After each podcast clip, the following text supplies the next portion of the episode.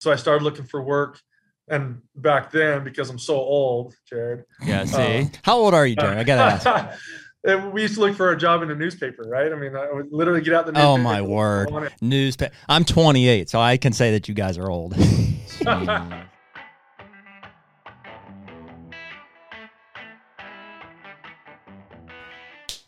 Yeah, we're back. hey, Hunter Podcast, episode 64, as Colty keeps us in line. Thank you, Colty. Yes. It's good to be here, man. Yeah, man. It's uh, March 1st today. Oh yeah, Um, we're out of February. Forgot about that. We're out of Hey, February. one down, one to go. Yeah, crazy, man. Um, it was funny. We like I just was coming in. Obviously, we're getting in the office later today, but uh, like it feels nice outside. It's windy. The, the thing is, anytime in February or March you get like a 50 plus degree day, it's like guaranteed windy. Yeah. Yeah. Um, I didn't even bring a hoodie today. I wow. have t-shirt all the way from the house to here. I was sporting the the shed season. Shed season. Yeah, we're gonna have Dwayne on here in a couple weeks. Yep. So yeah, it was it was really nice. I did walk on Sunday with Harlan for I don't know a mile and a half, and then he was tired, but Mhm. yeah, we didn't find anything. No. Where'd you go? Scott's up in the mountain. Oh yeah. Yep, just walked in some areas. I had seen some. Uh, I've got some shed bucks on camera, um, but we just mainly walked around some of the food plots and stuff. Man, they're just destroyed. There's like nothing left in my food plots. Yeah. like baby clovers, like trying to make it, and like as soon as it like pops up, I think a deer eats it. yeah. That's a tough property to find sheds on though. It's just very Yeah. limited food and you know Yep. not, not a lot of it. They're probably just covering ground. Yeah, I I'm encouraged. So I may go to the Ohio farm this weekend, but next weekend I'm for sure going to be in Kentucky, and all I've got like I had a bachelor group of seven bucks all shed out come through the other day, and so I've got some pretty good areas to check on that property. But Hopefully know. we're hopefully we're done with snow. Yeah, I don't know. I mean, it looks like we've got a good trend here of at least 40s and 50s. We've got a couple like high 60s in the forecast too. We were talking Mm. about um, making our management kind of tasks. Like I've got okay, here's what I need to do in March. I got a cut in Pennsylvania because I got trees coming in April. I've also got them clearing out some stuff behind the house here in the next two weeks, and it's like, holy cow! Before we know it, I'm going to be spraying for beans, you know, and it's like that fast. Ah, you got time. you say that, you say that now, but I well, don't yeah, I mean, start. Yeah, it's definitely started thinking about it, but uh, you ain't spraying for beans for a couple months here. Yeah, no, no, no. But it's just that's how fast I feel like it comes on. So I think it'll be good. I don't, I don't think um Dude, I've always I've always felt that way. It kind of sidebar here. I've always felt that way about like Sturgis's management plans, which obviously I respect. Yeah. I think they're superior to mine, but like, who has time to spray that much? I don't know, man. Guy's spraying like every food plot three times a year. yeah, I was just trying to think. I could barely make it out there once. I was just trying to think like if I was going to you asked me if I was going to plant anything in that freshly cleared area and if I can get it, you know, into a tillable format, then yeah, I'll probably put rye or clover or something just to keep from erosion and then be able to diss that in later, but I- I don't think I'm going to plant clover on any of the other plots. I think I'm going to try beans in some areas and then um, just go heavy fall food plot, Word. or whatever we might do. Yeah, I haven't rounded the corner yet. At some point, I'll. I'm like in a heavy, heavy. I love heavy this work time mode. though. Like it, even if it's 40s, it doesn't matter. This time of year, this is like for the next three weeks in in our area. If you're in the South, it's less than that. If you're in the Midwest, about the same. It's like the bare bones of the woods. And there's like to me, this is the best time to go out, stretch the legs, get get out of the cabin fever, um, and just like really go out and see kind of what the woods look like. Find the sign, maybe find a shed, Yeah. um, penetrate those those bedding areas, and just don't give two shits about it. Mm-hmm. Um, and then reel her back in because it's going to get green up by first week of April. Yep. So With them brush busters on there. yeah, man. So yeah, I'm excited about that. So we'll see. That's that's kind of the big thing. But um, so it's a Tuesday today. Typically we're filming podcast on um Thursdays, but we had to reschedule this guest from two weeks ago. I Something, think. something like that. Yeah. Um, because he got the COVID. Um, but he's back. Uh, Jeremy Eldridge, um, who from Hoyt. Uh, and Jeremy is in charge of the marketing at Hoyt. Um, been there for a long time. Uh, you you kind of hear this around the industry is like, uh, uh, there's we talked about Alex Gilstrom from Whitetail saying it, but like how many people say yeah, there's not a better guy than than Jeremy Eldridge. Yeah. And it's a cool thing because like he's in a very very important role if you look at like what Hoyt has done here over the last, you know, decade at least.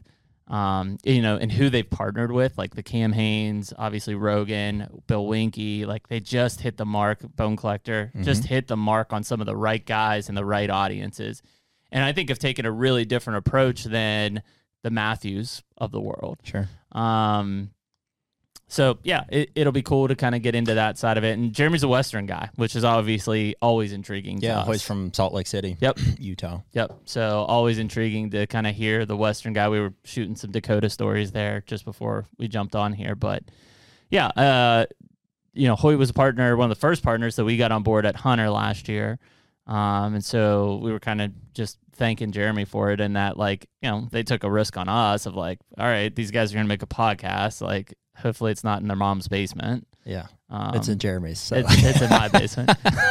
Essentially. yeah, pretty much. We have no windows here. Uh-huh. Um, so yeah, it's not in my mom's basement. Um, but no, they they supported us, and and uh, obviously we're well, we're Hoyt, we're Hoyt guys. Like it's that is our Through type and of through, man. that's our type of brand. It's our type of of bow. Um, yeah. Dude. Yeah, just you know, it's built for guys like us. I feel like, Yeah. and hopefully a lot of the people. Yeah, well, I, I don't know, man. Like, there's not. I have nothing against Matthew. I think Matthew. No, I, I- sh- I shot Mathews for a long I, time. I shot that Killed a lot of adrenaline for years and years. Yep. And uh, I just, you know, they're they're just, you know, there's a mainstream always. Like, there's gonna be something that becomes mainstream. And Yep. like Mathews, to me, like it's ha- has has done that. You know, I mean, their you know their marketing's been super effective, and it's you know they've taken a certain brand voice and stuff, and like Mm-hmm. so it's it's cool to be like a Mathews guy, but like I've always wanted to be against against the grain. Like it's just in my nature to Sure. like see that mainstream and just stay away from it. Mhm. You know, just to, to make our own path. And so Uh, I I really I dig that about Hoyt. and and I know, and I think Mathews does now too. But like Hoyt has always been kind of on the upper end of the the limb weights and things like that. Oh, yeah, they make badass Which bows. Somebody made a comment about like the 80 pound meathead or something on YouTube. When we, Oh, we I didn't see that one. We were doing our like uh our challenge or our talk with Troy and those guys, Troy and Daryl. Yeah, It was cool. It was like I was like the average dude pulling whatever 65, 70. It was like the meathead pulling 80. Then it was like the physicist and like the blood enthusiast or something in That's Troy. funny. It was freaking great. So- I'll own it. Anyways, if you haven't, you should check out that podcast, not just as a drop to us, but um, that thing is picking up a lot of momentum. Hmm. And I think it's because people appreciated the view that we brought to the table, which is cool. We get why you're shooting heavy arrows, but I also am killing whitetails and I want to find blood. Yeah, the question you got to ask yourself is: Is there too? Is there such a thing as too much penetration? We believe the answer is yes. The remedy is a big cutting surface, mechanical broadhead. Yeah. And that's it. E equals Mm-hmm. MC squared. I was going to make a penetration joke. Okay, I see. I saved you from I that. thought about it, yeah. okay. Yeah, you kept going. Well, dude, Let's first, go. yeah, for sake of time, let's get Jeremy in. Yeah, here. let's bring him in. back to work. There he is. Hey guys, Hey, man. How are you? Back to Good. work. Back to work. Using every five minutes you get, huh? that's right, man. Well, it's a, Three goals done. Are you are you Pacific or Mountain Time? Mountain time. Okay, so you're just a, a couple hours behind us. I was gonna say it's still Yep. early in the day there. Uh, yeah. So Yeah, just finished lunch. So there you go. Well, Jeremy, we appreciate you coming on, man. Um, Jared and I kind of just got through our own like pat each other on the backs of like how like we were so excited last year to actually have a partnership with Hoyt because it's it's just the right brand for the style that we we look for. And that's no knock to the other brands out there, but you know, I think you guys have just really embraced, you know, it, it I said for the last decade, it's longer than that, but if you look at some of the people that you have even um, you know, partnered with on a on a flagship style, you know, they are the people that we relate to the most, whether it's Cam Hanes, Bill Winke, Waddell and the Bone Collector Group. Like it's just Yeah. the right guys. And that's not saying that other people don't have good partnerships from a bow manufacturing standpoint, but it seems like you guys just find a way to find the people that are the most relatable, is the way that I look at it. oh, thank you. Yeah, I appreciate that. And uh, yeah, I think styles and personalities and I don't know, they kind of just tend to line up sometimes. So yeah. Well, and I, th- I think that from from my end, and, and obviously, like you guys are a Western based company, but at least for me, being you know born and raised East Coast whitetail guy, I felt like Hoyt really embraced that lifestyle. Um, and it's again, no knock to the other brands, but there's a lot of brands that really seem to be just like, if you're not the guy who's you know hiking up a mountain in Colorado or Montana or whatever, like you're not our guy, if that makes sense. yeah, no, it makes sense. And we obviously we realize we're in the West, so naturally, you know, we tend to think maybe more like the Western hunter because it's what we what we get to do on the weekend, right? When we got a, a couple days to hunt, it's out here in the West. Um, but I mean, we love whitetail hunting, like love it. You know, a lot of our engineers, we have two engineers from Kentucky, we have an engineer from Pennsylvania. So a lot of our key employees, uh, you know, were born and raised in whitetail country anyway. Mm-hmm. Um, and then we completely understand where the market is. You know what I mean? Like we're we we know we're probably selling 80% of our bows to whitetail hunters, even though we're way dominant in the West. We get it, man. You guys, you get a hunt, you can kill three deer a day, and we're lucky if you kill a deer in every three years. You know, Yeah. so um, it's just we we completely get it, and and we love, like I said, I love hunting whitetails. One of my favorite hunts every year is a DIY hunt in South Dakota, where me and some buddies, we just we all one comes from Illinois, two guys from Michigan, me from Utah, and we just we meet in South Dakota. Um, we bring all our own tree stands. We get to hang them where we want. We get to move them if we want to. It's just a do-it-yourself hunt, and it's my favorite hunt of the year. Like I, I love it, and I'll, I'll never miss it. You know, I'll never, I'll never miss that hunt. It's, it's going to be on my schedule every single year. So, um, you know, but not to say I don't love elk hunting. That's Sure. Yeah. that's my passion too. Yeah, know? yeah.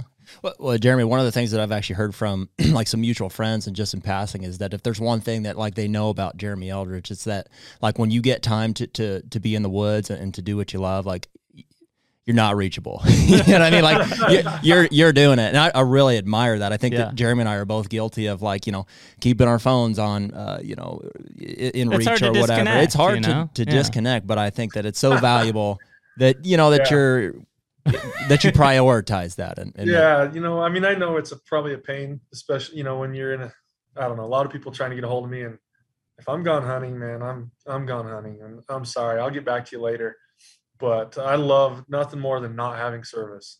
Yeah. and it's hard to find a spot today where you don't have service but but i run but that spot in south dakota i don't have service. I have to drive about 10 15 minutes down the highway to get get some bars you know and and then obviously when you're elk hunting you get in a lot of spots where you don't have Sure. service but um it's just you're you're just always connected always everywhere. You go home from work and your phone is someone's texting you or you're getting emails you know on the weekends i mean you're just it's just the the, the age we live in you're always connected and so man i i just have to have that Yeah. I got I got I have some to have that time where I can just no one can get a hold of me and I'm fine with it for a few days. I've got some some valuable uh, advice. I mean, you guys are both a lot older than me, so I don't, Don't- if I'm not out- a- if I'm we're out not of a lot older than you. Gee. Oh, yeah. You If- see how he goes at that right out of the gate? He's like you're ten years older than me.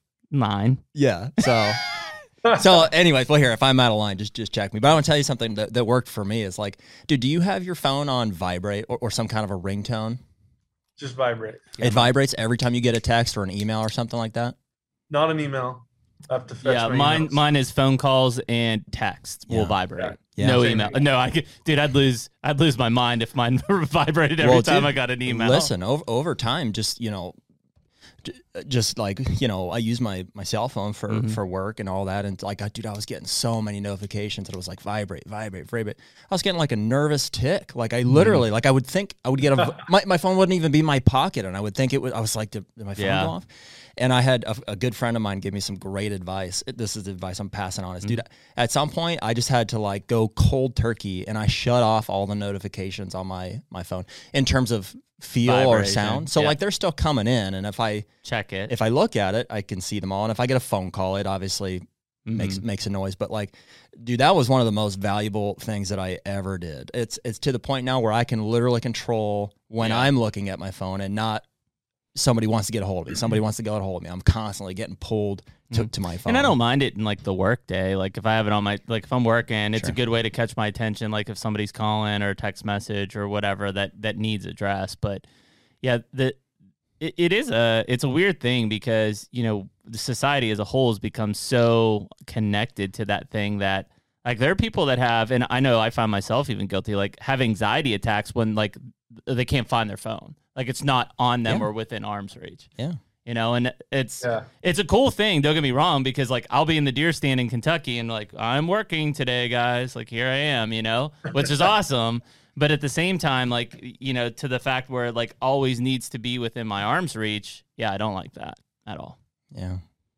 So it sounds like I agree. need to go elk hunting with Jeremy and get lost in no service. Yeah. Well, and that was just my, my my two cents. There was like, dude, I, Yeah. I- you know, I was that way. I was constantly being my phone, my phone, my phone, Yeah. and like I I still check it, but it's on my terms now. Hmm. So, anyways, cool. yeah. Well, and when I'm hunting, I usually take it's like a, it's vacation. Like I have to turn in vacation Sure. time. It's not like I'm. Everyone thinks because I work at Hoyt, I you know I get a part of my job is like, no, not really. I've You gotta turn don't? in hunting. So if I'm on vacation, I'm I have no problem turning my phone off. Man, you know? it'd be like product testing, November first to the fourteenth. Yeah. These are work days. I've I've tried tried working that in. Oh, that's awesome, man. Well, Jeremy, are you originally from Utah then? Yeah, yep. Born and raised here in Utah. Very cool. In the Salt Lake area or Yeah, yep. Here in the in the Salt Lake Valley. damn, that's awesome, man. Yeah. How, how cool is that to like there it is. Is has Hoyt always been in Salt Lake area or is that like So Hoyt originally started in St. Louis, Missouri, Huh. in uh, in 1931. I mean, long time, 90 years, 91 years ago. Um, started in St. Louis, Missouri, by Earl Hoyt, and then in the 80s, uh, the Easton family mhm. bought Hoyt, and kind of slowly. First, they moved the sales and marketing to Salt Lake because they already had a corporate office here, and then they moved the manufacturing in the early 90s. So over a period of time, they moved Hoyt from St. Louis to uh, to Utah, and now there's a runway at St. Louis Airport where the original Hoyt factory was. So Wow. information there, but um, so it's been in the Hoyt's been in Salt Lake since you know the 80s, early 80s and 90s, depending on what part of the um, company you're talking about. Very So- cool, man. Originally, we were in like a little a little room in the Easton factory, and you know we could keep up there and build bows there. but as we grew and expanded, we finally got our own place, and that was you know sometime in the 90s. Got our own building, and and so we operate completely independent and separately from Easton Mhm. even though we're both owned by the Easton family. Um, Hmm. Greg Easton, you know, Jim Easton originally, Mhm. Greg Easton now owns both companies, but we uh, have separate management, separate presidents, separate buildings and locations, and separate budgets. You know, we're two totally different, totally separate companies. Hmm. So, How long have you been with Hoyt, Jeremy? Man, I started here 18, almost 18 years ago. Wow. yeah it's Wow. funny i um so before i worked here i was i was just you know I, I was one of those hoyt guys like i had a hoyt hunting bow and a hoyt target bow and every october i knew they were about ready to come out with new bows and i'd go down to the dealer like all the time like did you get new bows yet did you get new bows did you get a new catalog and i just wanted to see what hoyt was coming out with next you know and how that time of year is and it still is every year Yeah. bow companies come out with new bows and we all want to see what they are and um so I the job I had at the time was moving to Albuquerque, New Mexico, and I had a young family, and all my family's here, and I didn't really want to move to Albuquerque, and plus I was kind of looking to get out of that job, and so um, so I started looking for work, and back then because I'm so old, Jared, Yeah, see? How old are you, Jared? I gotta ask.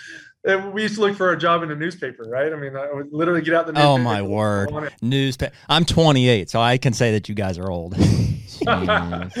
so anyway, I'm looking through the newspaper and there's a job for Hoyt, and I was like, no way. It was, uh, it was in a field I was I was working in at the time, which was supply chain. Cool. And so I, it's funny, I did not even trust the mailman to like deliver my resume. I I drove down here to Hoyt. I walked in the front door and I turned it in at the front desk and and because I didn't want to take any chances. Like this is my dream job. Are you kidding me? That's like awesome. not trusting the post office with this.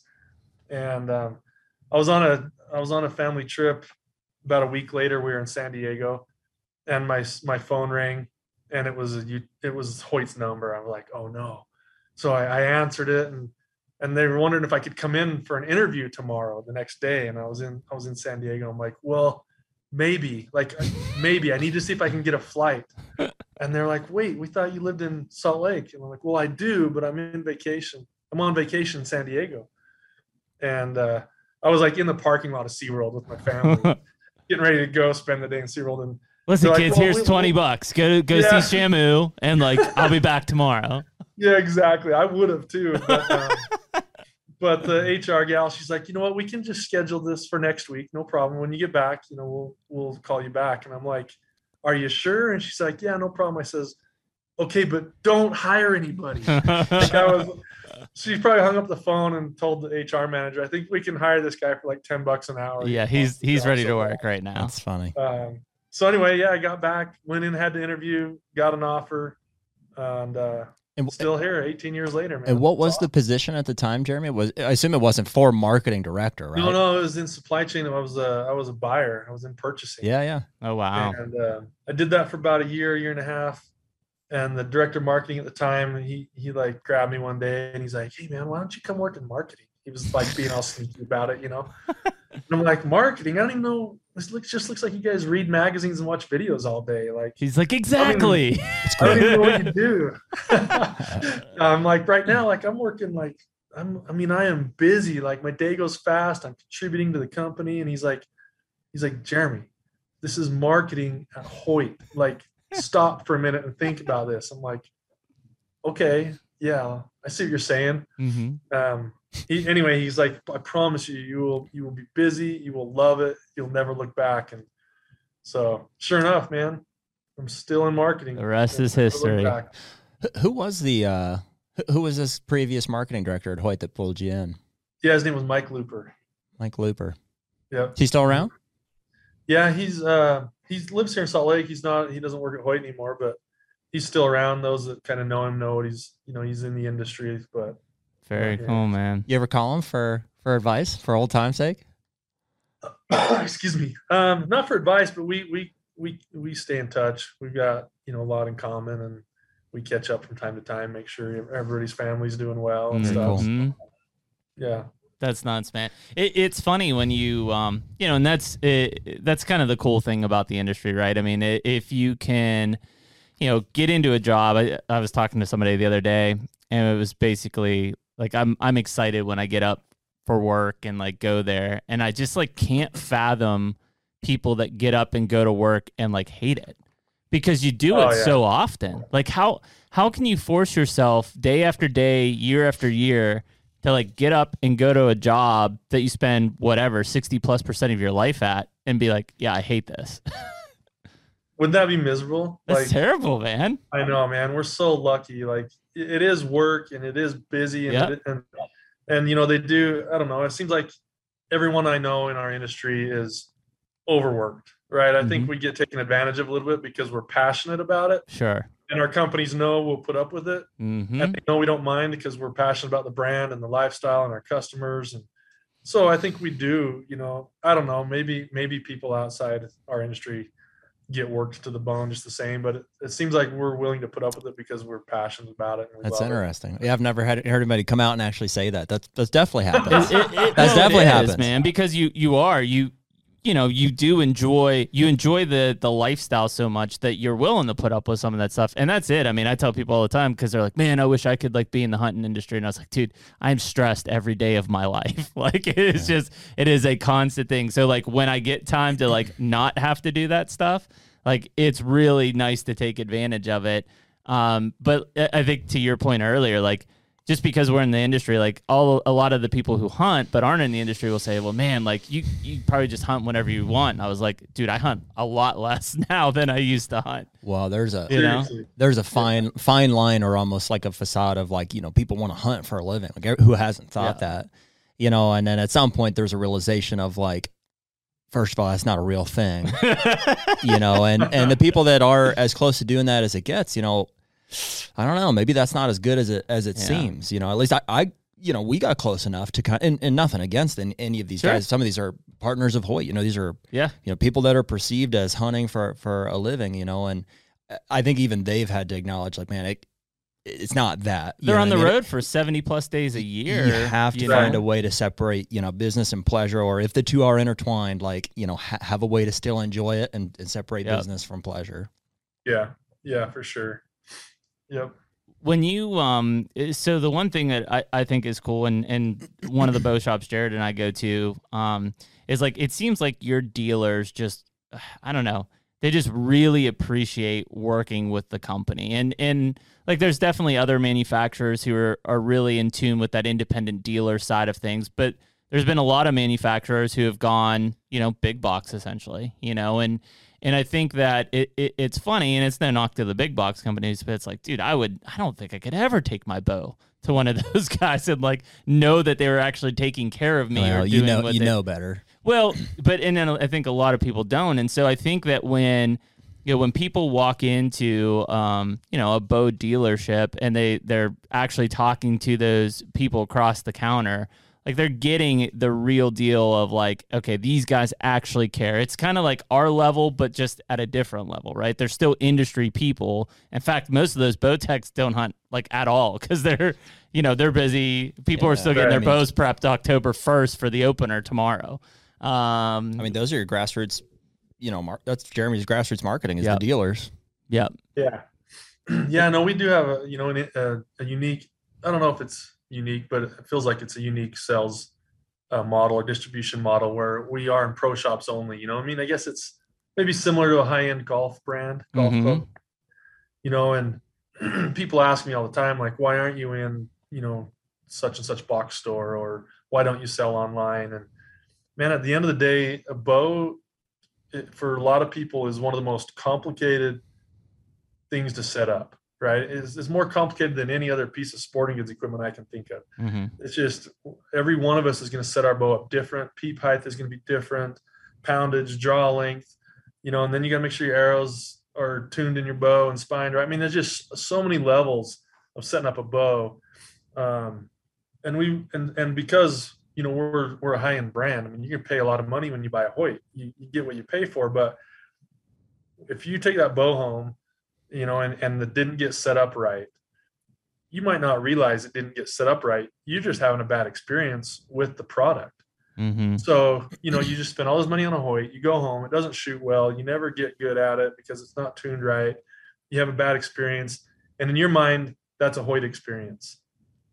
But we know it's because no one set it up the right way. Yep. and so because of that is why we have the model we have where it's pro shop only being in the pro shop's the best chance you have of getting your bow set up right um, in our opinion right? And so at box stores or online sales the bow shows up to your house in a box and man you don't even have an arrow rest for it let alone d-loop material and a peep and thread Yeah. to tie the peep in. I mean and so that experience is just going to be you know tough for you. Um, but that's why we love our dealers man. They do a great job. They get it they're good at what they do they're good at tuning bows and setting bows up and, and so you leave the shop and your bow is tuned ready to go and, and you have a great archery experience so Yep. So critical, man. I, I want to give him a shout out. I guess since since you brought him up, it's it's the I don't know how hands are you on with the dealers, Jeremy, but Ultimate Outdoors in uh, Holiday Park, Pennsylvania, Mhm. is okay where right on it's uh, Tim and Jason run that place, and I've been going there since I was uh, my very first bow. You know, when I Mhm. when I was ten or twelve years old, and uh, I've moved several times since, and uh, I've been closer to other you know Hoyt, Hoyt dealers and other bow Mhm. shops and stuff. But like, dude, I just can't. I- have so much faith in those guys, you know, and I put so much. Uh, it's so important that, that Mhm. my bow is set up right, you know, and and that Jeremy's bow is, and that my dad's is. That's why I tell all you guys about Yep. it.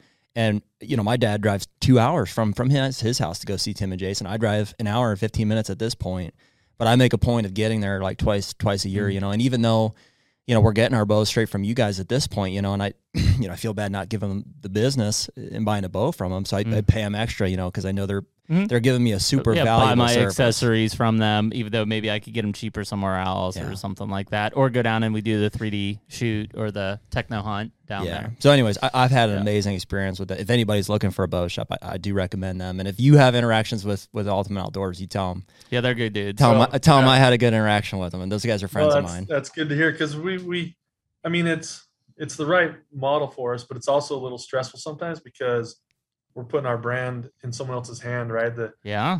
uh, the final user experience for the consumer is happening at the dealer, and if that dealer is having a bad day or that dealer for some reason is you know not on board with our brand at the moment or whatever, you know they can reflect on our brand to the consumer, and so so we put a lot of trust in them to hopefully you know treat the consumers right and represent our brand right. And it sounds like your particular dealer does a great job of that. They yeah, do. for sure, man.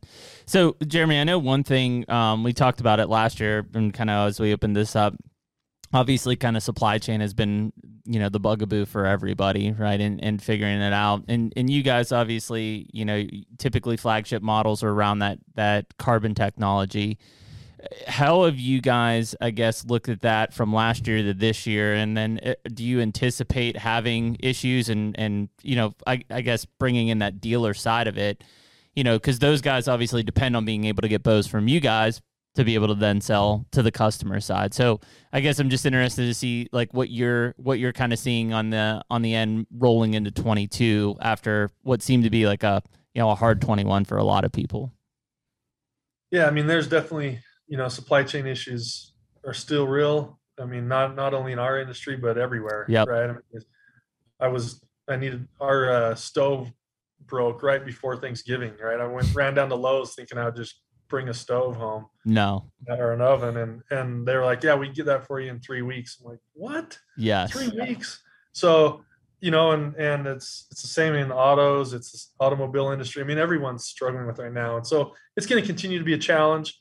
Um, you know, and just everybody's lead times have gotten longer, and and it Mhm. just gets passed down, and so you know, it takes longer for us to get materials and raw you know raw materials to build bows. So then it takes us longer to get the bows built and get them to our dealer, but um, we're we are so far in 2022 we're in a lot better shape than we were in most of 2021 so it feels like things are getting better they're not perfect by any means but um, but they are better you know and so our lead times are a lot shorter right now Mhm. than they were last year at this time Cool. so i think uh, things are improving you know but it's it's going to continue to be a challenge and you know who knows all the unrest going on in the world right now if that's going to add anything i mean Yeah. I, I don't know. You know, I was just reading an article. This doesn't have to do with bows, but you know, the auto industry's already been struggling, and now I guess the the uh, Russia's the largest world provider of the material that goes into catalytic converters, Hmm. palladium or something like that. And so there was this article saying that it could get worse before it gets better in automobiles. Um, They're already stealing that shit at my boat ramp, so now that it's gonna go through the roof. Palladium. yeah, right. They the, put- no, the yeah, they the catalytic parking lots- converters. It's like a real thing. Like it, you, you park your boat at the boat ramp, right? And like these thieves will come in and climb under your vehicle and cut that catalytic converter out, and it's worth big bucks. Wow. Yeah. It's like a major thing. Now I live, we just uh, yeah, if I pulled up our local news station right now, that one of the first stories is a, a man arrested at the Salt Lake Airport for cutting off catalytic converters. Huh. So, yeah, um, anyway, the point is, you know, there, there's there's still a lot of unknowns in the world and supply chain. it issues. is, It's man. Still going to be continue to be, you know, a, a struggle. Well- um, but we're delivering really well right now. I mean, if you want a, a Torrex or a Ventum Pro, those are being built almost immediately. Awesome. So, carbon bows, there's there's because of we have really high demand on carbon right now. The Mhm. RX7 is a phenomenal bow, and so there's there's higher demand than normal for that bow. We got a lot of orders, but then carbon continues to be you know, a Hard. struggle Yep. on the supply chain side. But with that said, we're like I said, we're our lead times are months shorter than they were last time Very cool. last year at this time. So we had some pretty good conversations over the last few podcasts, just talking about hunter numbers and stuff. Um, you know, I think Hoyt as a brand probably is driving demand in terms of just people are recognizing and continue to recognize like the quality of the brand and the product. Um, I- guess number one, did you guys see uh, a spike in like 2020, 21 with demand in like COVID? Um, I guess let's Yeah. ask that first. yeah, big time. It was it was great early in 2020. If you think back, like March, April of Yep. 2020, and and the pandemic hit, and everybody had to, you know, businesses were forced to close. Yep. And boy, I mean, if you think about, we just talked about who our dealers are, right? They're these independent mm-hmm. shops. They're they're not big corporations that could, you know, weather the storm by being closed down for weeks at a time. They didn't have this big pot of cash to sit on. I mean, it's just regular guys like us that own Yep. a bow shop. And so, you know, we were way nervous, like, holy smokes, what's going to happen? I mean, if, if this closure continues, Yeah, that's your point of sale. I mean, will it- they be able to, right? Will they be able to reopen? Um, luckily, it didn't last too long. And then luckily, everybody was like, well, if I can't do anything, if I can't go anywhere, I can go outside. I can go outdoors. I'm going to go back. I'm going to get back into hunting, or I'm going to try hunting, or I want to get a bow. I can shoot my backyard. And so, yeah, at first it was like way stressful, and then it just then it just took off. Like Wow. everybody wanted a bow, um, and you know, tag numbers were up, and states were selling out of tags, and you know, all our favorite hunting spots had twice as many people as we were used to seeing, and This is true. so, um, but yeah, so it was great for business, and it still is. I mean, we're still feeling that today. People still have a high interest in the outdoors and want to go hunting, and and uh, whether that's just to you know to get outdoors or whether it's to fill their freezer. I'm not, you know, I don't, I don't know all the reasons that it's sure. spiking or, or you know that we're enjoying a high demand, but um, but yeah, it's been good the last couple of years, really good. We had an interesting conversation, Jeremy, uh, just last week with Bryan Burns, Burhans, hmm Burns, who is the uh, director of the Pennsylvania Game Commission. Uh, Okay. We covered a lot of different topics, but but but one of them, uh, you know, was spurred by our, and it sounds like your shared observation of a lot of people on public land bow hunting. Uh, you know, or hunting Yeah. during the, the the bow the archery season, Mhm. and, and one kind of one one of like the really interesting things that we, we came away from that podcast knowing that I, at least I didn't know beforehand was that at least in the state of Pennsylvania, crossbows are technically and legally considered the same thing as vertical bows and as traditional bows. By statutory law. By statutory law, they're all considered archery tackle, and so the game commission, uh, even if they wanted to, would have no jurisdiction to say like, well, why don't you get a separate season, or or however they would want to delegate that. Can't happen. It's the same thing. So I'm curious, as the marketing director at Hoyt, you know what? They're not obviously right. like that's my that's my stance. yeah. yeah. So you're asking me my opinion on crossbows? I guess. Yeah. In a roundabout Sure. way. yeah. So I think personally, I would love to see crossbows have their own season. Yeah. Me too. Um, I think that would be healthy for the archery industry Mhm. because you know right now uh, there's a lot of guys like like us guys right here on, on this podcast and probably most of your listeners like we're diehard archery bow hunters probably right we, we, we or we're diehard hunters and whatever our style. Um but i think there's a lot of hunters that, they just need a tool to fill their tag. Whether that's a bow a crossbow or gun it don't matter. Whatever season's going on what's the what's the easiest tool for me to go use and, and shoot something? Mhm. so if an archery season is is uh you know you can use a vertical bow or a crossbow a lot of guys will just choose a crossbow because it is easier. I mean you you know it's you look through the scope and you hold it like a gun and you shoot the arrow and and you got it you know and so um and so you know i think that's affected the vertical bow sales over the past few years because crossbow is just a, a little bit easier tool to go for Sure. tag if that's what you're looking for Interesting. if you're a bow hunter and you love bow hunting and you love shooting your bow and you love going to 3D shoots and that's just who you are, it's your Mhm. life, then the crossbow isn't of interest. You don't you don't care about it. You don't want one. You'd rather have your bow. And you know, and that's how I am. Yep. Um so I think if if crossbows had their own season, a lot of guys would then have a vertical bow for vertical bow season, archery season. They'd have a crossbow for crossbow season. They're going to have a shotgun or a muzzle loader for Yep. firearm season. Yep. And so that's my I think my only hangup is that crossbows are allowed during archery season. Yeah. I think they need their own season and um you know, other than that, you know, I don't have a problem with crossbows. I mean, they they're they've come a long ways. They're actually pretty cool. Hundred Sure. Some percent. of those some of those crossbows are are right on. You know, they're legit, but Yeah. um, but I just don't like them during archery season. Has it ever come up in a Hoyt discussion if you guys should make one? Oh yeah, all the time, all the time. and, and where have those conversations led? um, I All mean, the time. It's never probably gotten out of the boardroom. You Are know you what I mean? Are not you the one shutting it down? No, no. It's it's like all of us here are are big time bow hunters. Like Yeah. we're we're not interested in the crossbow, and so we ask ourselves like, yeah, we're probably leaving money on the table, but would any of us be passionate about designing Mhm. this, building it, marketing it, selling it? You know, and um, and then uh, I mean, some of your listeners that are waiting six to eight weeks to get their vertical bow from us are like, yeah, don't add anything else to that. Factory. yeah. Yeah. just get me my bow, you know. So I don't know. It's uh, you know, and then I don't know. There's a warranty rates with crossbows are way high because you basically it's basically a dry fire every time. Yep. You know, you're you got a 180 pound bow and you're shooting a, a lighter arrow than you shoot out of your compound.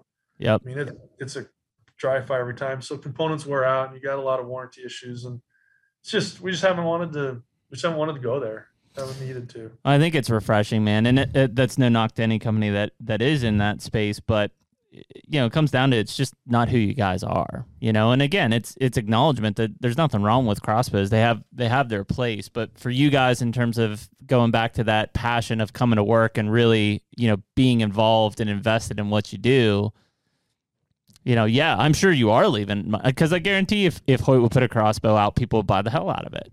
They're like, Yeah. it's a Oh, Hoyt yeah. crossbow, you know. But it's it's just not who you guys are as a brand, and I think that, that that's respectable.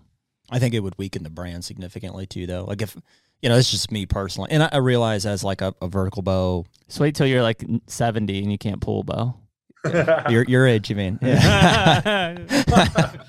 um, well, dude, we've had a lot of interesting. It's interesting to hear, you know, your take on, you know, thinking that maybe it's affected bow sales, even because you know, I, yeah, that's a great point. well, we've been speculating, you know, like where are all these crossbow guys coming from? I don't. It doesn't seem like there's very many vertical bow guys being like, oh, I want to shoot a crossbow now, unless you know they have an injury. Sure. that definitely happens. age, injury, yes. It's it seems to be more on the side of like you know gun guys. new new or rifle yeah shotgun slug guys that are like hey I want to take advantage of this full season like I want to hunt the rut or I want meat in my freezer in October you know that are like hey I want to get into this season but I don't have time to practice with a Mhm. with a you know a traditional or a you know even Right. a, a compound bow so Well, I mean, I, I go back to since it was so long ago, just a reflect, refresh your I, hey, by the way like I don't actually think you guys are old so Yeah, right. we'll hold it to you.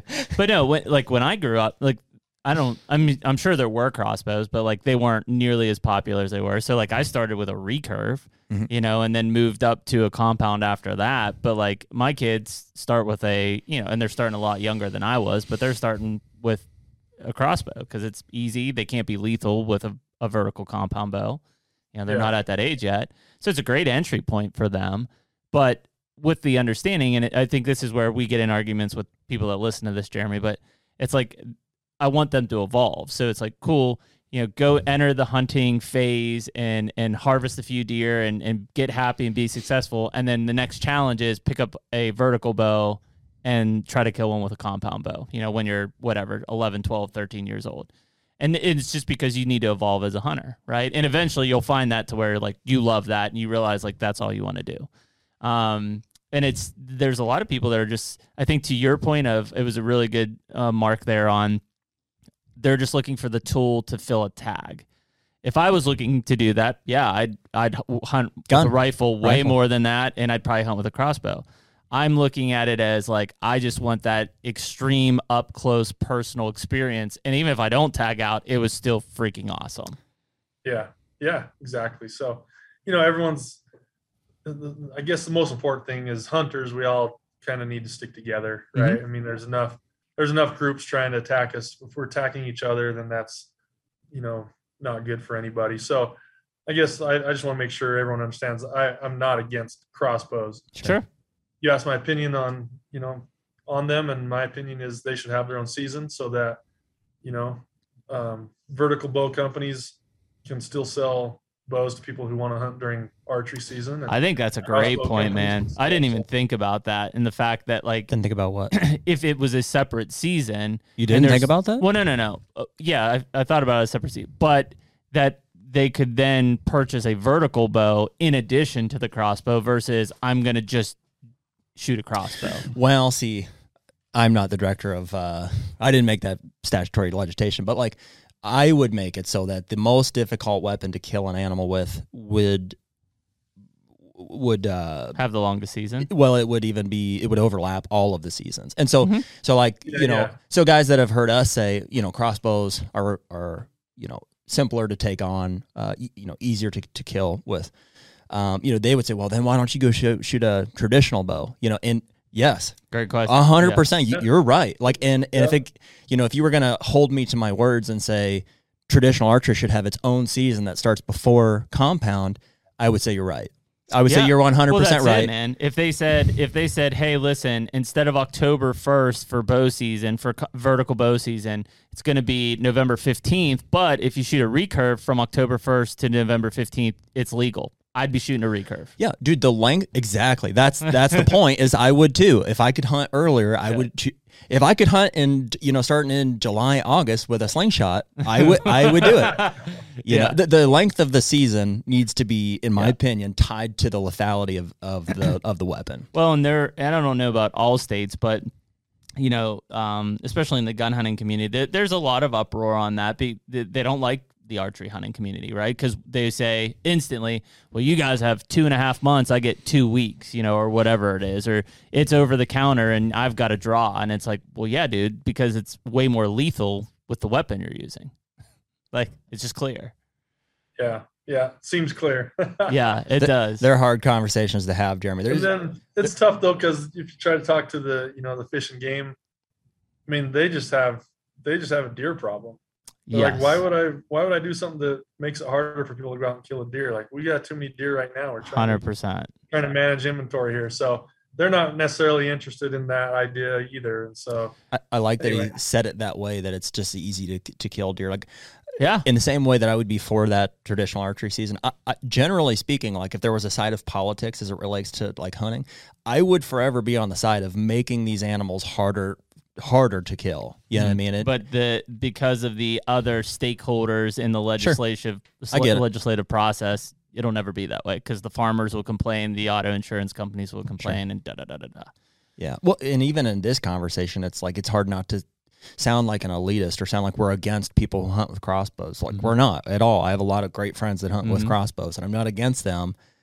You know, and even though it might hurt, their, it might hurt their feelings. I don't know. Like I am against the fact that it's been legislated that it is the same weapon because I believe that it is not. Yeah, agree. Uh, Jeremy, switch subjects just slightly, but because you're in Utah and it's been on my radar for a while, uh, you guys have a proposed law to ban trail cameras right now. yeah, it just passed. It did. See that? I think yeah, that's so A-okay. from July July 31st to January 31st, it's against the law to use trail cameras for hunting. Wow. On private and public? Yeah, well, Holy shnikes. how do you feel about that? what's that? How do you feel about that? Oh, it's I personally don't like it. Don't like I mean, it. it, the hunting community is kind of split down the middle on it, Mhm. but personally, I don't like it. You know, I, I don't know. It, it started out with, um, you know, being a being a proposed law for um, cellular cameras. You know that, Yep. that can send a picture, and Yep. That was I was probably okay with not having cellular cameras during hunting season. I can see the reasoning behind that, um, but uh, I don't know. Personally, you know, I I don't have a problem with using cameras during hunting season. I think it should be allowed. Oh, I didn't necessarily realize it was all cameras. All, all. And is there a justification for that? I mean, uh, you probably know more about the issue than we do. It was Yeah, was- privacy. They a lot of they they lean on the privacy thing a lot in terms of like if you put these on public land somewhere that you might get somebody hiking and it violates their privacy and Bro, you Well, want to talk about thing, privacy? The law is only around hunting, that's so you cra- can't use a trail camera for hunting. But if I'm monitoring my uh, cattle water hole for my Yeah, cows, Or if this corn pile is for squirrels exclusively.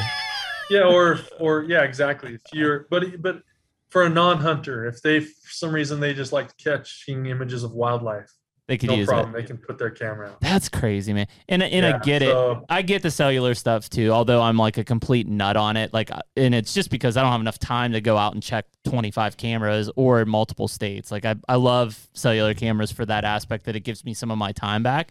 I get it in terms of you know people abusing it to the fact that there is no skill in like actually patterning the deer, whatever. But the fact that like I think people immediately say, "Oh, you use trail trail cameras. That's cheating." It's like, dude, you go out and put a trail camera somewhere, unless you're putting it over a bait pile, and then try to get deer or elk or whatever pattern in front of it. There's still a lot of skill in that placement of that camera. Right. Yeah. Yeah. Exactly. And so, anyway, in Utah, it's it's a hot topic right now, and the and the Division of Wildlife has said they're going to revisit it, try and clean it up a little bit because right now the the rule, like I said, it's only around hunting. So, how do you prove that a camera out there is Mhm. for somebody hunting or not hunting. Um, and then I don't know. So they're they're going to try and clean that up and revisit it. I think they were a little hasty when they implemented it, and, I'd start. and it, Uh, it wasn't coming from like the wildlife board. It was coming from a state legislature yep. issue, and you know, so somebody was lobbying, and someone got a, a state representative to try and push it through, and the wildlife board had to react before it became. They they reacted to make it a wildlife policy before it became a state law, because then it's a lot harder to to go and fix it, you know, and Yep. so That's your super agency because it's it's all under the one. Yeah. Yeah. Talking about different agency structures last week. I would uh, I'd be putting out a bunch of trail cameras for Sasquatch research pretty damn quick. exactly. Yeah. Like I don't know what you're talking about. This is clearly to catch a Sasquatch, It is it is interesting. Like I've never been posed with the issue of like if trail cameras were banned. Like and it's I- happening would fast, man. What Arizona just went down this year, I think. Yeah, Um, I think Arizona, and Montana? Nevada have, Nevada have similar. Montana was either talking about it or did it. I'm not sure, but Well, see, it. and like, Uh, and I don't, I'm not going to disagree with you, Jeremy. Like, obviously, I'm, we're southwestern Pennsylvania, but like in the spirit with what I was just saying there, like, I tend to think I would be okay with that. Like, yeah, I would be inconvenienced. Mhm. Like, I use a lot of cellular trail cameras. That's huge advantage. I've the past three bucks I've killed have gotten their pictures taken, like as I was shooting them. But I love big, mature whitetail bucks, and I want them to have the best chance to get old. Mm-hmm. And if that puts me at a disadvantage, and every along with everybody else, like, It'd be interesting. I mean, because I don't think it's an assumption, right? Right now is that if you're using trail cameras or cellular trail cameras, if we take it to the next level, that more animals are being harvested because of them. Are they a hundred percent. We don't know that. though. I do personally. Cell cameras kill deer. I'll tell you that right now. Maybe. I mean, it makes sense logically, but like, there's no data to support it. There's observational to say, well, I saw that buck yet this morning there. I went in this afternoon and I killed him.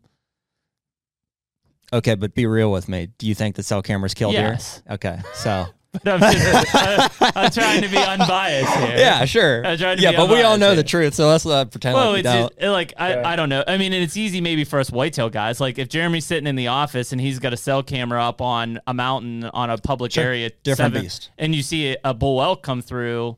You know, can you leave your desk and get there and still kill him? Probably not. Maybe depends how fast you drive. most likely not. You know, Yeah. some of the, and and it might seem really weird to, you know, so many listeners like, what's the deal with that? You know, with cameras, but if you out here in the West, you know, we have. I mean, it's just so dry, right? So any water hole is going to have a camera on it, and a water hole in a good area is probably going to have ten or twelve cameras on it. Um, so at weird. least, right? And so, and and I, again, I'm not I'm not saying I'm for or against this. I'm just explaining some of the reasoning or some of the arguments for banning the cameras. Um, but anyway, so some of the some of the thought behind banning it is that if there's 10 or 12 cameras on a water hole, and so guys are coming in, you know, if they come in once a week or twice a week, you know, you maybe you've got 20 or 30 trips into that water hole over a few day period. So when do the animals kind of get their chance to go to the water? You know, and so again, until you've been out here and you've seen how dry it is, and you see one water hole that just gets pounded with every animal within, you know, five miles, and but now all of a sudden you got 15 guys coming in two or three times a week and just disturbing them. You know, the animals are like, man, when's it safe to go get water? So that's one of the arguments of why they say we're going to do this. Um, Is is that real, again- Jeremy? You're saying there's like 10, 12 cameras? Are you? Is that an exaggeration or literally? no, no, that's not an exaggeration. On some, not not every water hole. But like on a hot water hole. on in public, southern public Utah, land. for example, southern Utah, where there's this, there's a premium unit called the Paunsaugunt, and it takes a lot of points to draw it. There's giant deer down there. There's a lot of outfitters working that area. If you draw, you know, draw a tag, every outfitter is going to get a hold of you and ask if they if you want to use our services. Anyway, so there's a bunch of cameras, bunch of cameras on these water holes down there. Um, and so you get guys, you know, blocking each other's cameras and covering them up. Wow. or stealing their cards out of them. I mean, it's it's unfortunate, Is but is that the same area of Utah that a lot of the mule deer will move down into the Kaibab? Um, yeah, yeah, okay. similar similar country. similar country because that's what what I'd done some work on the Kaibab in in Arizona, and they would talk about like these migrations, I guess, of of muleys moving from southern Utah into the Kaibab, and I mean they were giants, Yep. giants. Yeah. so- But you, yeah, it was uh, once in a lifetime draws, and then you'd see some thirteen year old kid. He's like, "Yeah, it's first year I put in," and I drew, and I'm like, "What the hell?" Want to be my kid? so- yeah, anyway, hopefully they get that game camera law sorted out a little bit. I mean, there's got to be a, a middle ground. I feel, you know. yeah. So, Well, it'll be per per the argument of there's no data. It'll be interesting to see if they do ban that in the next several years. You know, is there a change in harvest success rates or something? I, I would assume that it affects western um, western hunting less than it affects whitetail hunting in the Midwest and East, just because again, not that it's easier, but like if you can, if you're in them or you're around water and they're there, you're probably going to be a good chance out west. Whereas patterning a uh, whitetail in Iowa or Kansas that's coming up and down a, a you know creek bed crossing a thousand acres, without that camera, that's a shot in the dark. Say Yeah. that again. I'm just saying that I think it would affect harvest in east for whitetails more than it would in the west for big game, having no trail cameras. I don't know, dude. It sounds like what he's saying is like that they're real tied to those water holes. Like that's Well, yeah, but you don't need a camera for that. You, if that water Sure. hole's there, they're probably sure. there. Yeah, I guess I see what you're saying. At least my thought. I don't know, man. Yeah, that's it's it's interesting. Yeah. Uh, How many how many trail cameras you run in a given season, there, Jeremy? I don't run very many. I have a couple out, and we have some family property. So mine's you know, up by our cabin, and we've got a water hole. And so I've never actually killed a deer off that water hole, though. You know. um, so we between me and my, you know, I've got two boys that are in their early twenties, and between all of us, we probably have four or five trail cameras. Is it? Yeah. Cool. Um, and there's other guys though that that live and die by them. You know, Mhm. there's guys that might have 20 or 30 up there. Um, we, I've got a, a buddy. He's an outfitter, and he probably has. I think he said he has well over 100 cameras out for elk I bet. and he's got them patterned so good. Like, and he's an outfitter, so he knows their pattern. And then he knows where he needs to have his hunters, and so he kills a lot of early season bulls when most people are waiting for the rut. He's killing them early because he's got them patterned, you Hmm. know. And so, Yeah. for someone like him, this is way impactful. Like, this Sure. is this changes his business, changes his livelihood. Um, Hmm. So, and some people might say, "Good, Right. good, he Sure. shouldn't be able to. It's an unfair advantage." And you know, I don't have time to go run all those cameras, and I don't have money to buy all those cameras. And so, in their mind, that's you know they're fine with this ban. Sure. But in, in other people who put in the work and understand it's not easy. I mean, they work hard, they hike a lot of miles. You know, they got a lot of money invested in cameras. So in their mind, it's like, man, I'm I'm willing to do this. I should be able to do it. But other people are like, well, I can't do it, so you shouldn't be able to do it. And Hmm. it just kind of turned into a little bit of a fight. But yeah, I can see that. There's going to be parties affected by Sure. By either decision. Yeah. No, I get it. I. I, I really get it on the on the public lands. The private lands one's a little bit squirrely on me because now you're telling me what I can and can't do on my own my own property, and Well, they, man, we we've had some interesting because they already are. Like, I can't you can't go shoot two bucks on it. I know. It's your your property. but if I want to put a if I want to put a camera up, I should be able to put a camera up. I agree. Technically, It's legal. Um, Yeah, Jeremy, correct. I know we're kind of running short on time here. One thing I, I did want to cover, just because I think it came, and, and tell me if it didn't. Maybe it didn't come from your mind, but I think it was really um, cool when we started to see Hoyt back guys like um, Winke and Midwest Whitetail and some of these kind of like early digital stage shows, which really, you know, broke the mold. And, and even like a Cam Hanes, who isn't like a traditional TV guy, um, you know, that you would normally see sponsorships happening around a network. Um, I guess number one was that kind of your brainchild, and then uh, curious just to like what you were thinking when those kind of opportunities came around. yeah, yeah, I remember when Winke brought this idea to me. I mean, it was way new for sure. hmm Like, wait, you're gonna you're gonna, you know, film a hunt today and you're gonna show it tomorrow? Like, wow. um and uh but i but i was be i mean everything bill winke does he's been successful at you know and he's just um he's just a hard worker and he, he has a great vision for things so yeah when he approached me with that idea i'm like yeah 100% man i'm on board like this is to be awesome and and it just blew up. Like if you think about during the rut, you know, and Winke's putting out videos of what happened yesterday. Mm-hmm. And you guys were out in the stand yesterday, and you're like, same thing happened to me. It just turned off. It got so slow yesterday. Or, dude, same thing with me, man. The rut was it was a peak yesterday. There were bucks chasing everywhere, you know, and so you can relate with what he's just putting out. You know, compared to traditional TV, it's like I'm watching this episode right now that might have happened eight months ago, 12 months ago, 15 months ago. And so it's just, it's just entertainment at that point. It's, it doesn't feel real to you. It does nothing you can relate to.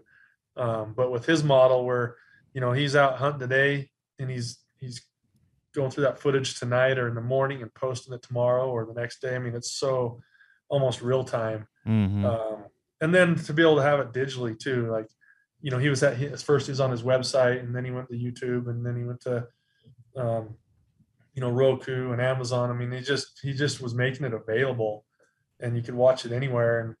And, um, and that was awesome because not everyone has outdoor channel or sports Sure. channel. And if you don't, then where do you get your content? And when he, when he started that, there wasn't a lot of content on the internet on YouTube. Now there's tons of hunting content on YouTube and you can, you can get your fix of watching hunting without having to have the outdoor channel or something. But yeah, Winke's model was was awesome and he worked hard. I mean, if you think about what that is, like you're up early in the morning hunting and then you're hunting even late in the evening and you get back to the house and it's you know nine o'clock and then you got to start editing footage and putting an episode together and then putting it up the next day. I mean, there was nothing easy about that, you know, No.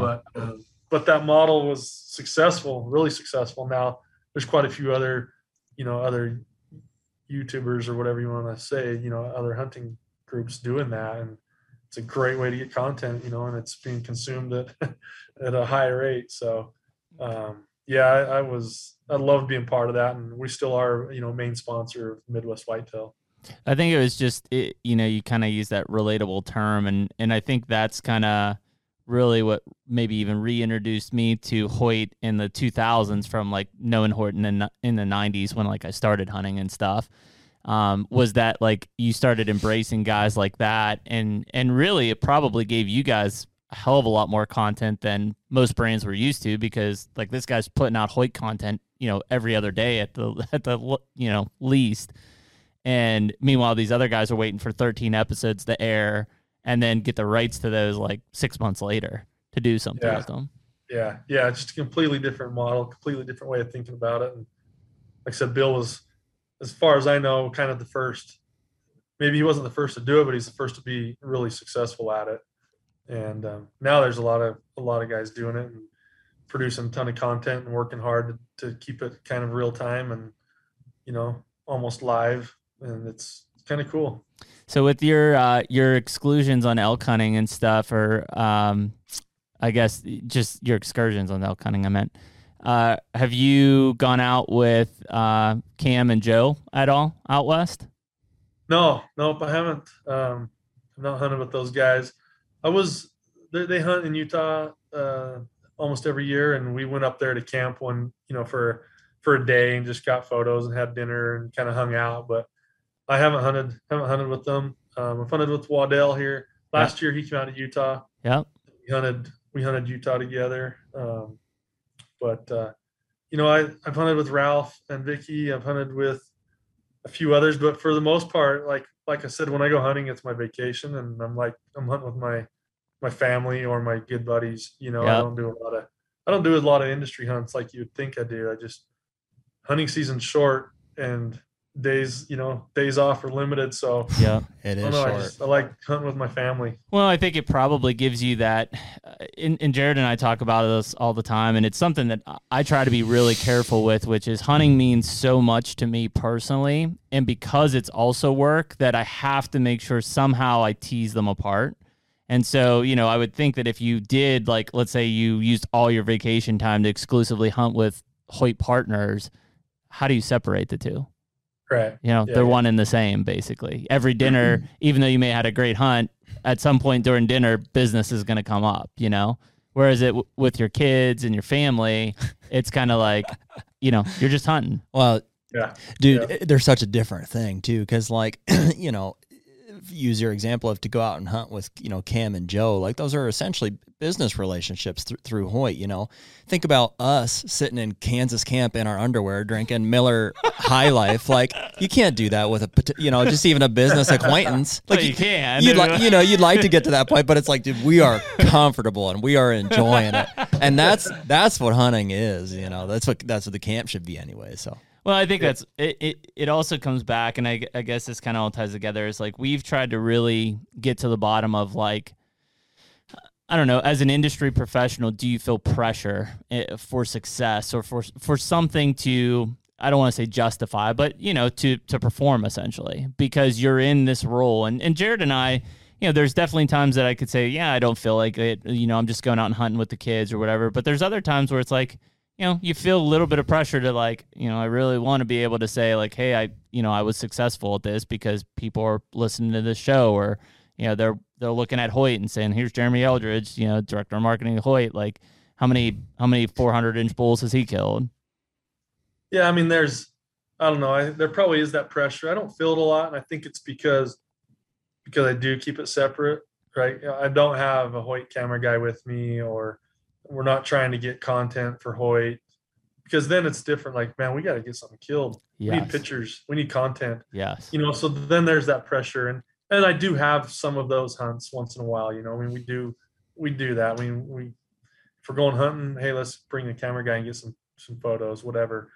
Um, so I do have a few industry hunts now and then, but for most of my hunts, they're personal hunts, so I don't have that pressure. It's like it's no more pressure than anybody else. Like, yeah, I want to get a pitch, I want to fill my tag and want to have that experience and want to be successful, but it's but I don't feel any added pressure just because of my position at Hoyt. You know, um, it's just I don't know. I haven't put that on myself. I'm sure some I'm sure people feel it in our industry and and they have that, but uh, I haven't worried too much about it. I think a lot of people feel it, man, and I think you're probably lucky that you you have that mindset. Um, because I bet there's a lot of people that wish that they they could, and they just for whatever reason they can't, you know. And it's just it's got to be an awful feeling because you love it so much, you know, and that you really just want to be out there and, and hunt and enjoy it and be out there. But ultimately, like if there's always that looming pressure, like it sucks out the reason you're doing it. Well, dude, there, Yeah, yeah, exactly. Like we have a um, uh, kind of our campaign this year is around the thought of this is freedom. Yeah. Oh, if, if you've seen that, you know, on our Yep. website or Yep. our ads, whatever. But you know, we were just trying. We, we were brainstorming, like, man, what's our what? What can our message be? You know, like, what what will be true for everybody? And it's around this idea of like, as bow hunters, like we probably understand the the the, the idea behind going hunting and feeling freedom better than anybody else, right? Like it's that idea when I don't answer my phone, I don't have service. Like to me, that's freedom, you know, and it's just being out there, uh, whether it's in the tree stand or in the backcountry. Man, the feeling you have out there, just just being outdoors, going hunting, the pursuit, hoping to see a big buck or a bull. Like there is no greater feeling of freedom for me than that right there, you know. And so if I put this pressure on myself, like, man, I work at Hoyt, I, I've got to kill, I've got to fill my tag. All of a sudden, it becomes stressful and Mm-hmm. you know and disappointing if I don't fill my tag, rather than come home like just feeling great because I just had this awesome week in the woods, whether I filled my tag or I didn't, you know. And so I think I don't know. I just I just have I've worked here a long time, and I and and you can get a little bit sideways in that space, like where it just becomes a job. And I purposely have tried not to let that happen. Like I love hunting. If I didn't work at Hoyt, I would probably hunt more. To you guys' point, because I wouldn't be so busy. Yeah. I would hunt just as much if I didn't work at Hoyt as I do if I worked at Hoyt because hunting to me isn't about Hoyt or my job. It's about like what I love to do. It's about who I am. And so, you know, it's about having that freedom out in the woods. And, you know, uh, when you're out there, like your phone's not ringing, you're not watching the news, you're not, it's no vaccinations, it's no masks, it's no Russia attacking Ukraine. It's like Yep. you're just out in the woods, man. And it's just, it, you're just enjoying yourself, just freedom from all all the worldly worries, you know. And so, um, so I haven't, yeah, I've just worked hard to not let it be an issue. Like I'm going hunting no matter what, so Yep. doesn't matter. Well, Love dude, and yeah, I love it too. And man, it's it's so easy to slip into. Like it literally happens as fast as, hey, we should film a hunting show. Oh, we need to kill. You know, got to have thirteen episodes. Oh, I'm stressed. Like you know, all of a sudden it's a job. It, like it that. happens that easy. We've seen it happen to people. Mm-hmm. You know, and it's it, it's too bad, dude. Even last year, Jeremy, I think we, we you know set out to to film some of those. Not necessarily thirteen. We knew that wasn't realistic. We're like, hey, let's take a, a different format. Let's do Mhm. a short film, you know, format. And like, dude, immediately, I think we felt that pressure of like, hey, w- we need to We gotta we need to kill something on this trip. Like, Yeah. not, Mhm. Yeah. and it's just a it's a kind of a dirty feeling a little bit. Well, and it wipes the whole season because you get to October one and you know, or November one, and you're like, holy shit, like we don't have enough, like we don't have anything, or we have got very little, and it's like now what do you do? You know, do you lower your standards just to kill? And it's just it's a weird place that you don't want to get into. So. yeah.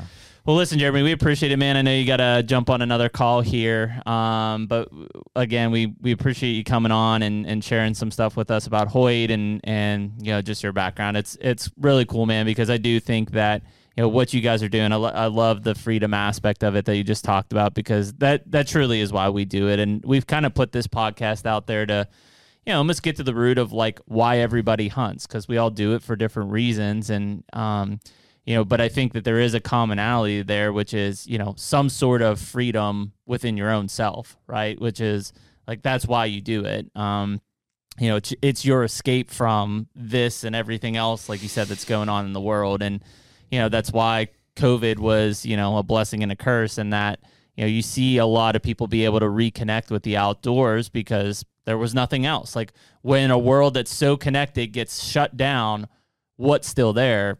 It's the outdoors. Yeah. Still totally. there. Yep. So, but anyways, man, yeah, we we really appreciate it. We appreciate Hoyt's uh, support of us as well here, and um, yeah, we'll have to catch up with you later this fall when you get back from uh, one of your off-grid excursions. For sure. Let's do it. All right, Jeremy, it's been a pleasure, man. Thank you, buddy. Yeah, thanks, guys.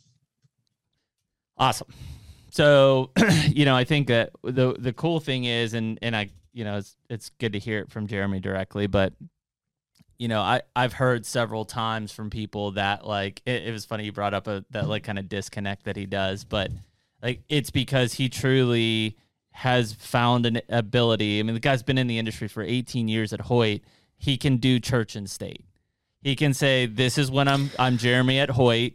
This is what I have to do. This is the business side of me." And then he could say, "Yeah, but I'm really working at Hoyt because I love to hunt, and now I'm completely disconnected from the industry side." Well, I pointed out because, you know, I, I'm the same. I do the same thing. Mm-hmm. And I don't say that because, like, oh, you know, Jeremy and I have that ability to, to do that. No, not at all. Like, I'm freaking busy, trust me. Mm-hmm. But I, it's, I said, you know, it's because I think everybody has that ability, you know, and frankly owes it to themselves. Sure. You know, and it's not like you can just say, "Hey, boss, you know, I'm taking the next two weeks off." You know, Mhm. if, whether you like it. Yeah, but. I'm my own boss most of the time, sure. and I still can't do it. Well, so yeah, no. Case in point is like, dude, live live your life, you know, or, or execute it in a way that you're able to prioritize things that Mhm. are important to you. Whether it's a week in the woods, you know, elk hunting, or uh, whatever it is, um, you know, make sure you, you you prioritize it and set up your work life and your family life so that you have the freedom to do Mhm. it. Yeah. No, I think it's a good point. It in different stages of life for us. For me, it was probably And don't have kids. well, that's what I was gonna say. Four years ago or so, three years ago. So it was when uh, when Carter killed his first deer. Um, I don't know. Just running businesses and stuff was stressful. And at some point, I looked at him, and he was seven or eight at the time. You're like, Um, whose kid is this? yeah, I was like, what? How'd you get that big? No, but I looked at it. I'm like, holy shit! Like he's seven years old, and I like haven't like he's been in the woods, but like I haven't put the effort into like, hey man, do you want to hunt? And like I'll teach you. Let me get like let's get involved. And so like, cause I remember even going home, and it was funny. It's how I knew I was too wrapped up in work. Is I came home early at like two o'clock one day, and I was like, uh, yeah, I'm gonna set up the target and stuff. I'm gonna teach Harlan to shoot or teach Carter to shoot his crossbow and like we're gonna get ready to go hunting here in two or three weeks. And she was like, You have time for that? And it was like ding. And it was like, yeah, I'm done with that. I can't do that. Like I, I still can be as productive as possible and, work as hard, but like there is a time frame that has to be carved out to like introduce these kids to what I love so much, which is hunting, or like why the hell am I working so hard to begin with? Yeah. You know, and I think everybody has that kind of aha moment, you know, of of like you get so wrapped in something and you you are working or you are doing it for a reason, but then all of a sudden something in the peripheral catches your eye and you're like, "Oh shit, that's the real important thing." And life's short, man. Goes fast. So, you know, I think that, you know, if you're listening to this and uh, and I love that Jeremy's able to do it. And frankly, I don't know how because like we aren't the director of marketing for Hoyt Archery, which and like you know, I feel like I would be hunting with this guy and this guy and this guy. Like I feel obligated or something. He just shuts it off. And he's like, Nope, I'm just gonna gonna hunt with my kids and my family and we're just we're just gonna have fun doing that and then I'll come back to work and we'll get back on that track. Yeah. And that's I mean, a dude, that's a skill that people don't look at and I I think it's an admirable skill if you would look at inside of this industry especially yeah. to be able to shut it off because you know it as best as I do. Walk around, maybe not ATA sh- this year, but like 2019 ATA show or 20, I guess it was. Walk around that show and look at how many people are exhausted, Mhm. like just exhausted because they just went and went and went and went for 70, 80, 90 days during September 1 to January 1st. Mhm. And they're just spent. And it's like, I don't admire that Yeah. you know good for you and if that's how you want to make your life that's awesome that's a tough way to make a living and probably not enjoy what you thought you were going to do which is hunt Yeah. Yeah. I was going to quote Napoleon Dynamite there and say, follow your heart. That's what I do. Hmm. but I think kind of in regards to maybe I didn't speak up soon enough, but like, yeah, dude, Jeremy just realizes that he likes hunting with his family or, you know, whatever those hunts are that he goes on, you know, I mean, to put words in his mouth, but, but you and I, I think do the same thing. So it's like, you know, we know what we like, you know, Mhm. I like our trip to Kansas that, and we don't film it, you know, it's, which is why we Um, stopped filming hunter hunter shows. Yep. we get this question all the time. They're like where's this show? And it's like it doesn't exist. Yeah. Yeah there's these things that i just you know we we love. And so instead of seeking opportunities that maybe we could it's like hey you know if we really pursued you know bill winkett we could go maybe hunt with bill. Like mm-hmm. maybe he would grace us with his breath. You know we could go have some Sure. of these opportunities but it's like you know i don't know. Yeah it's like se- it's sep- separation of like what, what your what your mind and what your pursuit of like a career in the industry would tell you and a pursuit of like what your heart is telling you which is like this is what i love and this is what I know well is and i think that's the thing is like there's a there's an eagerness about it to say well yes i would love to go hunt with bill and i would And there's nothing wrong with that. Right. I, I would. At the same time, you have changed the reason why you're hunting. Again, kind of the point of this Yeah. podcast is like, I'm not going to hunt with Bill because I'm going to hunt a majestic whitetail or be in the woods and stuff. I'm going to hunt with Bill because it's it's it'd be a cool thing to hunt with Bill Winke or Jeff Sturgis or Don Higgins or whoever it might be. It, it changes the the mindset versus us sitting around in our underwear drinking Miller High Lifes and you know watching the hunting public on YouTube and laughing hysterically. And there's like the next morning we all wake up and most of the time it's like cool where are you going? I'll go here. You go. You're going back there. Cool. Like there's just no doesn't have to be forced coordination where our entire lives are forced into some sort of calendar, usually guided by this stupid thing. And this is our chance to not have that. You know, it's just kind of like, cool. Yeah, I might go and hunt down here because I didn't see shit up here last time. Great, go do it. Yeah. You know? It's a hard conversation to box too, because like, you know, I, I don't want to just you shouldn't stray away from opportunities either. You know, Mm-hmm. it's not I would generally say like, hey, don't, you know, hunt with people like that. Obviously No, no, not. no. You know, but just you know, just just It goes back to the, you know, do you want, and you can have a mixture of both, but do you want the deer camp atmosphere, which is camaraderie and fun and hopefully success, or do you want the TV show mindset of it, which is basically you're out there trying to perform for purely success? I don't think. You, yeah, well there's that extreme end of it too. But that's the show side. I mean, right? You're you're not going to go out and say, "Hey, Jared, let's make a TV show and not kill a damn deer." Nobody's going to watch that. We've we've talked about it. It's one of the reasons that we stopped doing the hunter side on a TV end. Is it's like, dude, we had a great adventure in North and South Dakota for what seven days. It's cool as shit. We didn't kill anything. There's only so many of those episodes you can put together before people are like, damn, these guys don't kill anything. Mm-hmm. You know, and it's not maybe because of skill as much as it is you sacrifice a lot of your aggressiveness or techniques because you're filming. There's a guy with you. There's two guys trying to sneak up on one deer in a grasslands. Like, there's a there's a lot of things that fall into that, um, and I think it's an interesting uh, take on it because we, you know we see guys who really I think enjoy it and they do it right. Um, you know, but we also see I think a lot of people who are doing it purely because, to Jeremy's point, they need a tool to kill, and that's it. Dude, isn't it weird? That I mean, not weird, but you remember those like uh when self filming was like a, like the craze, and it was a like the thing? lot of it. guys that come to mind would be Matthew Solo Cam for Yep. sure. Yep. I think a lot of the like bow hunter die, you know, type of guys. I think Rising did a lot too. Okay. when it was like dream season stuff. They usually had a team, but Yeah. they would individually film a lot. Yeah. Matt, Matthew Solo Cam really stands out to me as them being like, my passion is for filming my hunts. And like, I don't maybe at the time I was like, yeah, me too. Like that's Mhm. some that's I'm interested in that. But like on the other side, it's like I'm not interested in that at all. Like I'm interested in hunting. I went through a, a pretty strong phase of that in high school, and I, dude, I filmed. We filmed everything, every hunt we did, and I mean, some of them now watching back of them are freaking hilarious. yeah. Oh, Like- sure. like shooting at deer going across a golf course or whatever. Like it's just they're funny, and like some of them were successful, but like you know most of the successful ones were like I shot a button buck or something, you know. Yeah, but it, it's just like that's what we did is because it was cool to like make our own show, and I'm glad I have those, you know. And and some of the bucks, that one I haven't. The liver buck over here, I did. Like some of those ones I self filmed. Well, dude, that was during that time. Yeah, and I love and it was cool to be able to be like, yeah, I filmed this, and like go back to like you and my dad and be like, you guys weren't here, but like here, check it out. This is how it.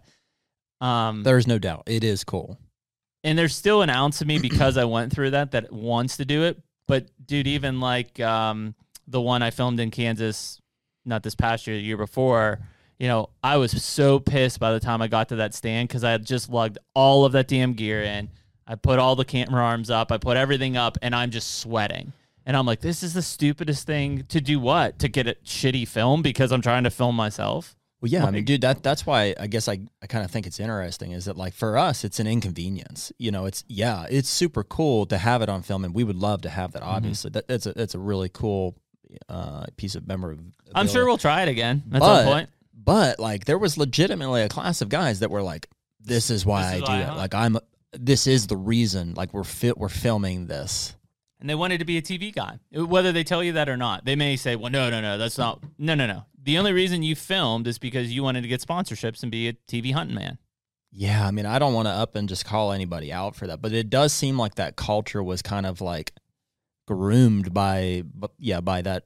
Hundred percent. You know, it like- absolutely was. I mean, I know in the back of my head, not obviously the caliber of animals I was filming, but I was filming to make a show.